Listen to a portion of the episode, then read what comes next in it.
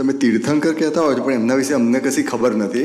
એટલે એમ કે દેવ ભગવાન કે અમને કેવી રીતે ગણવા આમાં એ તીર્થંકર ભગવાન એટલે શું છે કે એ એ મહાવીર ભગવાન તીર્થંકર ભગવાન થઈ ગયા પાર્શનાથ તો એવા ચોવીસ તીર્થંકરો થાય કાળચક્રમાં.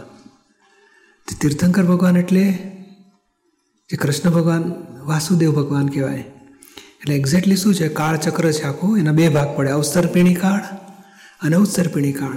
તો એક કાળચક્રમાં અડધા કાળચક્રમાં ત્રેસઠ સલાખા પુરુષ થાય ત્રેસઠ એટલે કેવી રીતે કે ચોવીસ તીર્થંકરો થાય બાર ચક્રવર્તી થાય નવ વાસુદેવ નવ પ્રતિવાસુદેવ અને નવ બળદેવ બળરામ રામચંદ્રજી બળરામ કહેવાય લક્ષ્મણ વાસુદેવ કહેવાય લક્ષ્મણજી એ જે કૃષ્ણ ભગવાન વાસુદેવ ભગવાન કહેવાય અને બળદેવ એમના બળરામ કહેવાય ભાઈ એમના એ કુદરતી એવો ત્રેસઠ શ્રેષ્ઠ પુરુષો થાય સલાહકાર એટલે શું થોડા કાળમાં મોક્ષે જનારા અને એને એમની ભાવના હોય લોકોના કલ્યાણની ત્યાં એમાં ચોવીસ તીર્થંકરો થાય, તો એમને તીર્થંકર ભગવાન એટલે શું? એક અવતાર, એની પહેલાંનો એટલે બે અવતાર પહેલાં એમણે જગત કલ્યાણની ભાવના કરી હોય.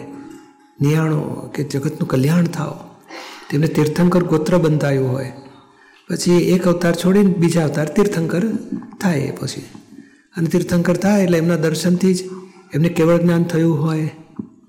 એમના દર્શનથી જ પાત્ર જીવો હોય તો એના દર્શનથી જ કેવળ જ્ઞાન થઈ જાય. પછી મોક્ષે જાય તીર્થંકર ભગવાનો બધા મોક્ષે જવાના. તે ચોવીસ તીર્થંકરો થઈ ગયા. અઢી હજાર વર્ષ પહેલાં મહાવીર ભગવાનનું નિર્વાણ થયું એટલે ચોવીસ તીર્થંકરો પૂરા થયા. આ કાળમાં, આ ક્ષેત્રમાં હવે નવા તીર્થંકર નહીં થાય. ચોર્યાસી હજાર વર્ષ હમણાં તીર્થંકર નથી થવાના. પછી પાછા નવા તીર્થંકરો શરૂ થશે. ચોવીસી આખી. અત્યારે સિમંદર સ્વામી ભગવાન તીર્થંકર છે, બીજી દુનિયામાં. આપણી ભરત ક્ષેત્ર કહેવાય, એવું બીજું મહાવિદ્ય ક્ષેત્ર. એ પાંચ ભરત ક્ષેત્ર છે, પાંચ મહાવિદ્ય ક્ષેત્ર અને પાંચ ઐરાવત છે. પંદર મનુષ્ય ભૂમિ છે, બીજી ઘણી બધી ભૂમિઓ છે બધી. આ મધ્યલોક કહેવાય, દેવગતિઓ છે ઉપર, નીચે નરગતિ છે આખું બ્રહ્માંડ છે. તે મધ્યલોકમાં પંદર દુનિયા છે, એમાં એક દુનિયામાં હવે સિમંદર સ્વામી એવી પંદર પાંચ દુનિયા છે. એ પાંચમાં વીસ તીર્થંકરો છે, અત્યારે હાજર છે, જીવતા, જાગતા, કેવળ જ્ઞાની પરમાત્મા. દાદા ભગવાનને જ્ઞાન થયું કે છે અમને સિમંદર સ્વામી ભગવાનના આશીર્વાદથી આ બધું પ્રાપ્ત થયું છે. અને મૂળ સિમંદર સ્વામી ભગવાનનું મિશન છે, અમે એમના રિપ્રેઝેન્ટેટિવ એની કૃપાથી આ મોક્ષનું જ્ઞાન જગતને આપી શક્યા. એટલે આ સિમંદર સ્વામી આજે હાજર તીર્થંકર ભગવાન કહેવાય. અને તીર્થંકર ભગવાન એટલે શ્રેષ્ઠ ટોપમોસ્ટ કેવળ જ્ઞાની હોય. અને આખા બ્રહ્માંડનું જ્ઞાન એમને પ્રગટ થયું અને લોકોના, એમની વાણી દેશના રૂપે કહેવાય. અને કરોડો દેવી દેવતા એમની સેવામાં નિરંતર ખડે પગે ઊભા હોય.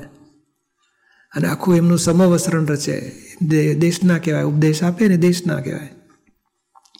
અને બધા, બોલો, સિંહ પણ હોય ને બકરું પણ હોય, એ દેશનામાં બધો પ્રાણી પણ આવે, દેવદેવી આવે, મનુષ્યો આવે. પેલા હિંસક ભાવ ભૂલી જાય પ્રાણીઓ. ઠંડક થાય જીવ માત્રને.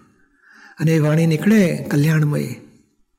તો આપણા શાસ્ત્રો બધાએ ભવિષ્ય પૂર્વના દેવ તીર્થંકરો, જ્ઞાનીઓ બોલ્યા, એ બધી શાસ્ત્ર રૂપે આપણને આજે સમજણ પ્રાપ્ત થાય. એ દેશના કહેવાય અને કલ્યાણકારી હોય. બહુ અદ્ભુત વાતો છે તીર્થંકર ભગવાનની તો.